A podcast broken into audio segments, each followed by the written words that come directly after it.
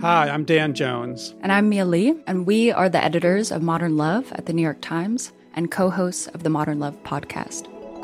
We read love stories for a living. And by love stories, we mean essays written by real people about all forms of human connection. We're talking about everything from first dates to funerals, from sibling rivalries to new love at 85. On our show, we're going to bring those stories to life. We'll hear from the writers and also from the people who are written about. Relationships are the most important things in our lives, and the people that tell us their stories are just so brave, like way braver than I think I am most of the time. Yeah. They're so honest and so vulnerable. And listening to the stories, I feel like you absorb so much wisdom and you get a sense that you're not alone. You can follow Modern Love wherever you get your podcasts, so you'll never miss an episode. We hope you'll join us. New episodes are out every Wednesday. From the New York Times, I'm Michael Barbaro. This is The Daily.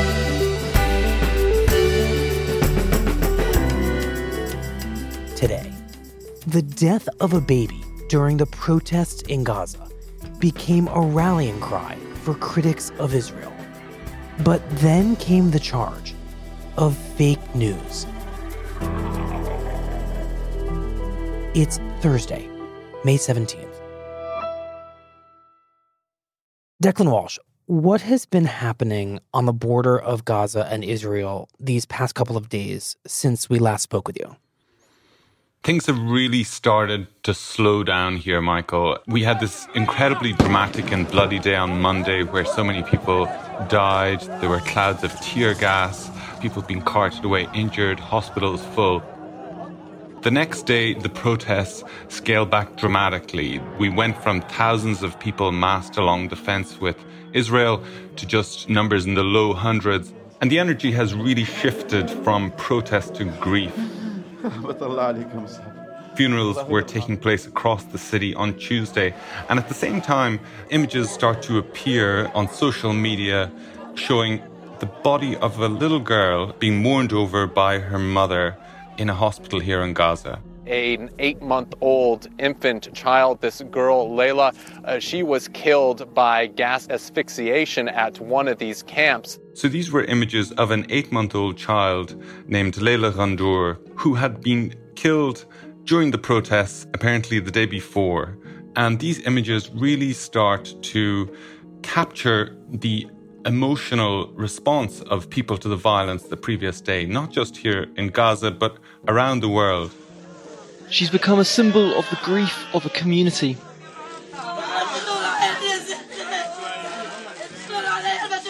The baby's family blames Israeli forces for her death.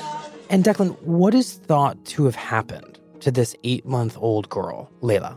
So on Monday afternoon, when the protests were in full swing along the border, a call went out in Layla's neighborhood. In a local mosque, an announcement was made that a bus was waiting in the street and this bus was going to take residents of this neighborhood, a poor area of Gaza City called Ashat. This bus was going to take residents down to the protest area. Mm-hmm. So in Layla's house, Layla was dozing in a back room in the house, and people started to scramble. The women of the house went out towards the bus, and Layla's 12 year old uncle, a kid called Amar, who I met earlier, he went into the back room and he bundled Layla up in his arms and he walked out the door of the house towards the bus as well. And he was working under the assumption that Layla's mother was on the bus and that they would all be reunited when they got to the protest. Mm. But when they got there, it turned out that Layla's mom was not on the bus. Um, she was feeling sick that day and she had stayed at home. So here we have, you know, this eight month old child who suddenly, in the middle of this dramatic scene in this protest camp, now, it's important to note that at the protests along the border, all the action takes place really in a pretty concentrated area mm-hmm. at the front. And then at the back of the protest camp, you have you know, a lot of other activities. You have a huge prayer area, you have tents. So Layla is in a tent with some of her female relatives while these protests are going on. And then at some point, um, she starts to get unhappy. She's crying. And yet again, at this point, 12 year old Amar who the family said is a boy who had a bond with this child, who mm. often played with her at home and so on, felt close to her.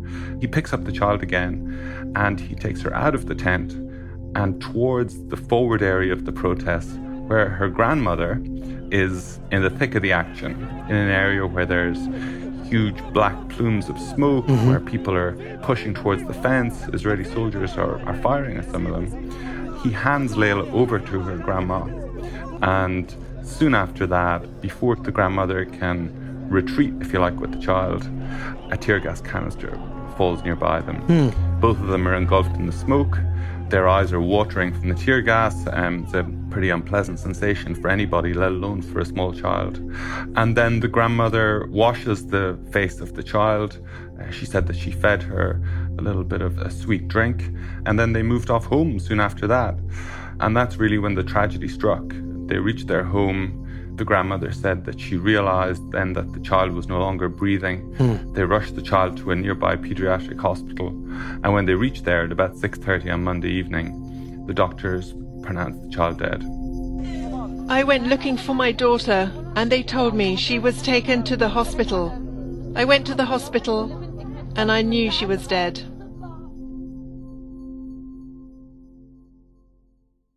Obviously, they were devastated but it's not the first time.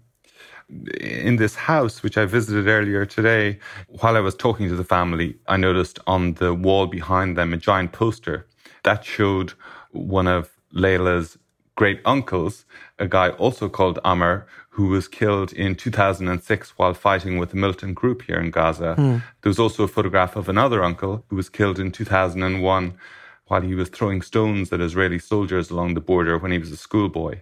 So, like so many families in Gaza, they have an experience of death as part of the struggle against Israel that goes back, in many cases, generations. And Declan, you talked about how powerful this image has come to be, but what exactly does it symbolize? I think it symbolizes two things for the Palestinians. I mean, firstly and most obviously, as they see it, the brutality of the Israeli army in trying to keep the population of Gaza inside what they refer to as an open air prison, the world's mm-hmm. largest open air prison. Secondly, and perhaps more profoundly, it's a measure, I think, of the desperation of people in Gaza. Mm. So many people have been willing to go along to these protests at immense personal risk, walk up to this fence and risk being shot or tear gassed by Israeli soldiers just to make a point, really. You know, I mean, the protests and you know the publicity that was around them and mm-hmm. the sort of scale of the battlefield scenes that you saw along the border were all designed really as a kind of cry for attention mm-hmm. from Gazans who said, look, this is the life we live. We are hemmed into this area that's been blockaded for the last 11 years. Our lives are desperate and we would like the world to pay attention to that. And even in the case of Layla, that spilled over into her own funeral. I was there a couple of days ago when her father sat at the front of the mosque for an hour. He had Layla's body in his arms. He was stroking his child's hair. And then, you know, people streamed out into the streets mm-hmm. with some of them holding up Layla's body at the front. Wow.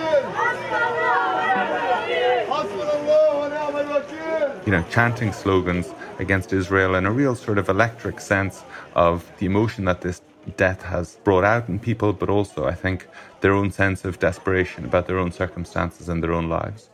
So, this seems pretty clear cut. A Palestinian who wasn't posing a threat, she was eight months old, falling victim to Israeli aggression. It looks like that. And then a new piece of information emerges. It turns out baby Layla had actually been suffering from a congenital heart condition. Hmm. And as these pictures are streaming around the world and there's so much sympathy being generated, and this picture has become this very powerful symbol, questions start being raised about whether the thing that actually killed Layla, whether it was the tear gas, as her family says, or whether in fact she had died from this heart condition that mm. she'd hmm. been suffering from for all of her life. And so the family, you know, says that she has this condition. Then we have a report that comes out on the Associated Press citing an unnamed doctor in Gaza who says he believes that the heart condition was the cause of her death. Wow. And then around that time, we get the Israeli military seizing on a version of this information. It's not clear where they've got it from And they issue a statement on Twitter saying that they have obtained multiple accounts that call into question the version of this story whereby baby Layla was killed as a result of tear gas inhalation. Hmm. So all of a sudden, this story that looked like, in a sense, Layla was the purest victim at the protests on Monday, all of a sudden now there's at least questions being raised about whether that's really what happened or Mm-hmm. whether it's more complicated than that. So the implication is that baby Layla died of something genetic, this heart condition, not from Israeli tear gas. That's right. I mean, what the Israelis are saying isn't entirely clear because they say they have these multiple accounts that raise doubts, but they're not giving us those accounts. And in fact, you know, we called the Israeli military earlier today to say to them, look, we've seen your comments on Twitter. Can you please provide us with these accounts or at least provide us with mm-hmm. details of these accounts so that we can assess them or we can see, you know, what exactly you're saying? And they didn't do that. And then you have the pro Israel voices on the internet that seize this new fact and use it to promote their version of what's been happening in Gaza, which is that this is a situation that has been manipulated by a dangerous armed group called Hamas that does not recognize the state of Israel and wants to destroy it. Hmm. So now we have two competing narratives, depending where you look on the internet, all around the images of this dead baby. You have very sympathetic, heartrending coverage in many papers The paper shows the picture of the grieving mother. She is, of course, mourning the death of her eight month old infant who passed away after inhaling tear gas. You know, I saw one British tabloid where they talked about the angelic face of baby Layla. But then on the other side of the debate, we find staunch pro Israel voices who are saying, you know, here's the truth about what goes on in Gaza. It's more complicated. Hamas plays a hand in it. They want the media to show the body count. They want the media to show the dead baby, mm-hmm. even though Israel tried everything in its power to avoid civilian casualties. you know, and you see people like pro-Israeli commentator Alan Dershowitz, who went on Fox and Friends to say that this is all part of what he calls Hamas's dead baby strategy. You use children and women, you deliberately put them on the front lines, you make it impossible for Israel to defend itself without occasionally killing a woman or a child or an elderly person. And every time Israel accidentally kills somebody like that, Israelis grieve, Israel loses, Hamas cheers and celebrates because that's exactly what they want. So suddenly we have the image of baby Layla that is now being used by the other side to make the point that this is exactly what Hamas does to try and manipulate opinion and indeed to manipulate circumstances on the ground in Gaza. Just remind us what role Hamas has played in these protests. Well, they've certainly been a central force in organizing the protests. You know, formally the protests are not controlled by Hamas. They're controlled by a broad coalition of many groups in Gaza, including other militant groups like Islamic Jihad, but also community organizations. You know, there's a really broad cross section of Gaza society participating in the process, but it's impossible that they would have taken place without you know, the support and the coordination of Hamas. And indeed, when I was at the protest site on Tuesday evening, we had the leader of Hamas, Ismail Haniyeh, turn up just as the protests were ending. And immediately, it was an incredible sight. There were hundreds of people who had been at the fence throwing stones at Israeli soldiers. And then, as soon as Ismail Haniyeh turned up, the entire place emptied, if you like. Everybody ran towards his car. They thronged around him, and he gave a short speech, or you know, he said some words to some local TV stations.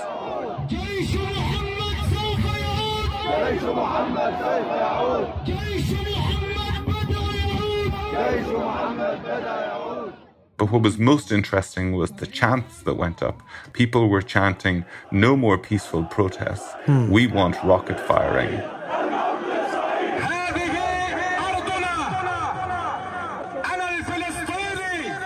So that really gives you a sense of the balance of tensions here is at the moment. We've had these protests that have been largely peaceful along the border fence and that have brought an immense amount of sympathy for the people of Gaza and I suppose have provided a sort of public relations boom for Hamas itself. But Hamas is a militant group at its core and it retains the right to resume military strikes against Israel. It's already fought two very bloody wars against Israel in recent years. And the tone of what happened when the Hamas leader turned up at the protest site the other day really underscored the fact that, you know, Hamas is saying, look, if the sympathy that we have gathered through these protests does not translate into some concrete action on the ground that meets our demands about ending the blockade, for instance, then we may well return to violent action against Israel. Is there any truth to this pro Israel claim that this photograph is being used as propaganda by Hamas? Is that a known strategy that Hamas deploys? Certainly, Hamas has encouraged this story, you know, openly. I met with a spokesman for the health ministry here, which compiles the casualty figures. He told me that they had promoted this story effectively, that he had hmm. on his Facebook page, which is widely read, he had distributed a photograph of, of Layla where the child is smiling and you can really see her green eyes and she looks like a beautiful girl.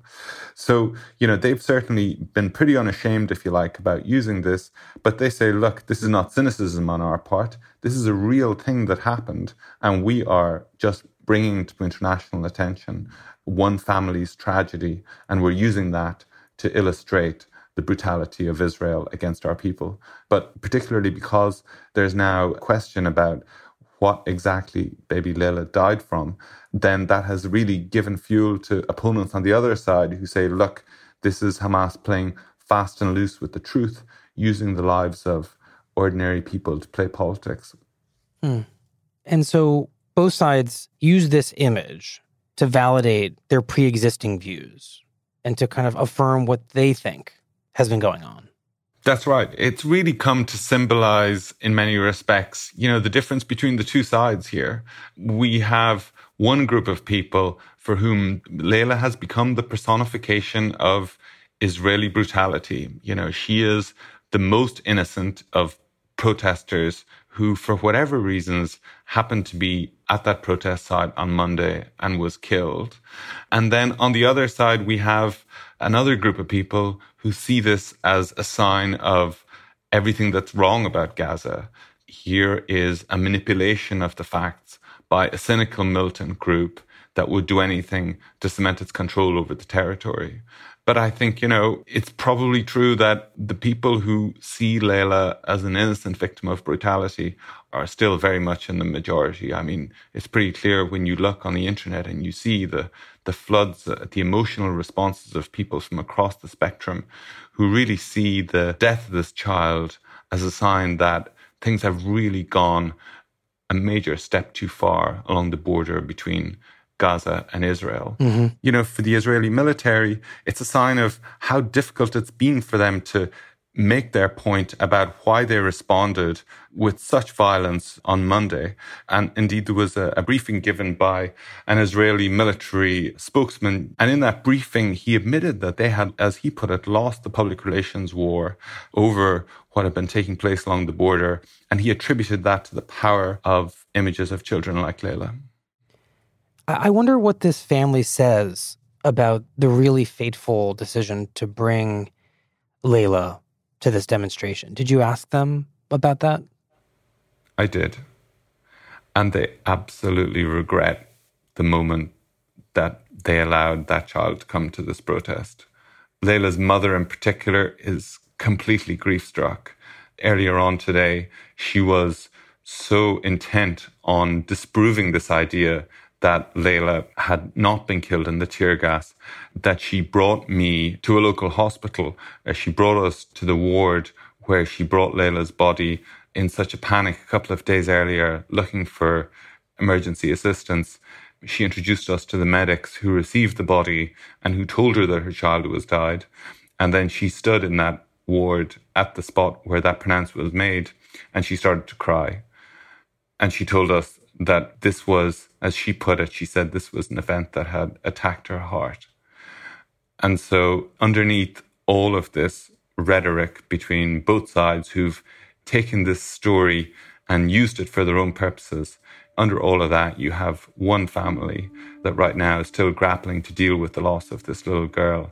And, you know, for them, Certainly, they're a family that have been on the forefront of the wars in Gaza in the past, but that doesn't take away from the fact that right now they're grieving very deeply and trying to figure out how they're going to get past this. Declan, thank you very much. My pleasure.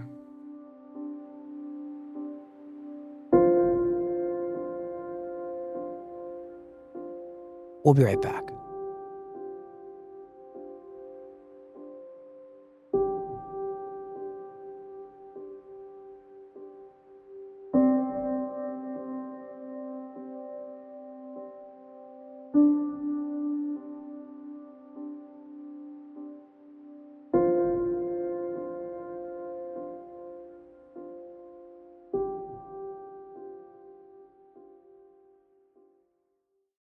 This fall, history is happening.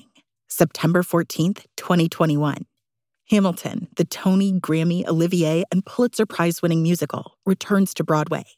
Tickets are on sale now. Performances begin September 14th. Hamilton, back on Broadway at the Richard Rodgers Theater. Learn more at hamiltonmusical.com. Here's what else you need to know today the White House is dismissing threats by North Korea that it will cancel the upcoming summit between President Trump and Kim Jong un. This is uh, something that we fully expected, and if they want to meet, we'll be ready.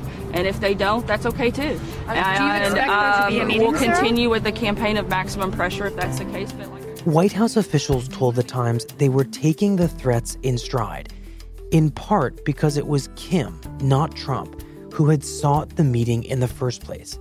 And they had expected North Korea to maneuver for tactical advantage in the run up to the June 12th summit. The North is now saying it wants to come to the table as an equal nuclear power to the US, a reversal from its offer of denuclearization. And on Wednesday, President Trump released a financial disclosure form which confirms for the first time that he repaid a debt of over $100,000 to his personal attorney, Michael Cohen, in 2017. The disclosure doesn't specify the purpose of the payment, but in late 2016, Cohen paid the adult film actress Stephanie Clifford $130,000 to keep quiet about an alleged affair with the president. The Times reports that the disclosure raises questions about whether the president improperly omitted the debt from his filing last year. That's it for the daily. I'm Michael Barbaro. See you tomorrow. When times became uncertain, Womply pivoted their technology platform and committed to help small businesses and self employed workers get approved for their PPP loan. In just a few months, Womply has helped 1 million businesses across America to secure much needed funding so they can continue to stay open and serve their communities. Womply helps small businesses thrive. Visit womply.com to learn more.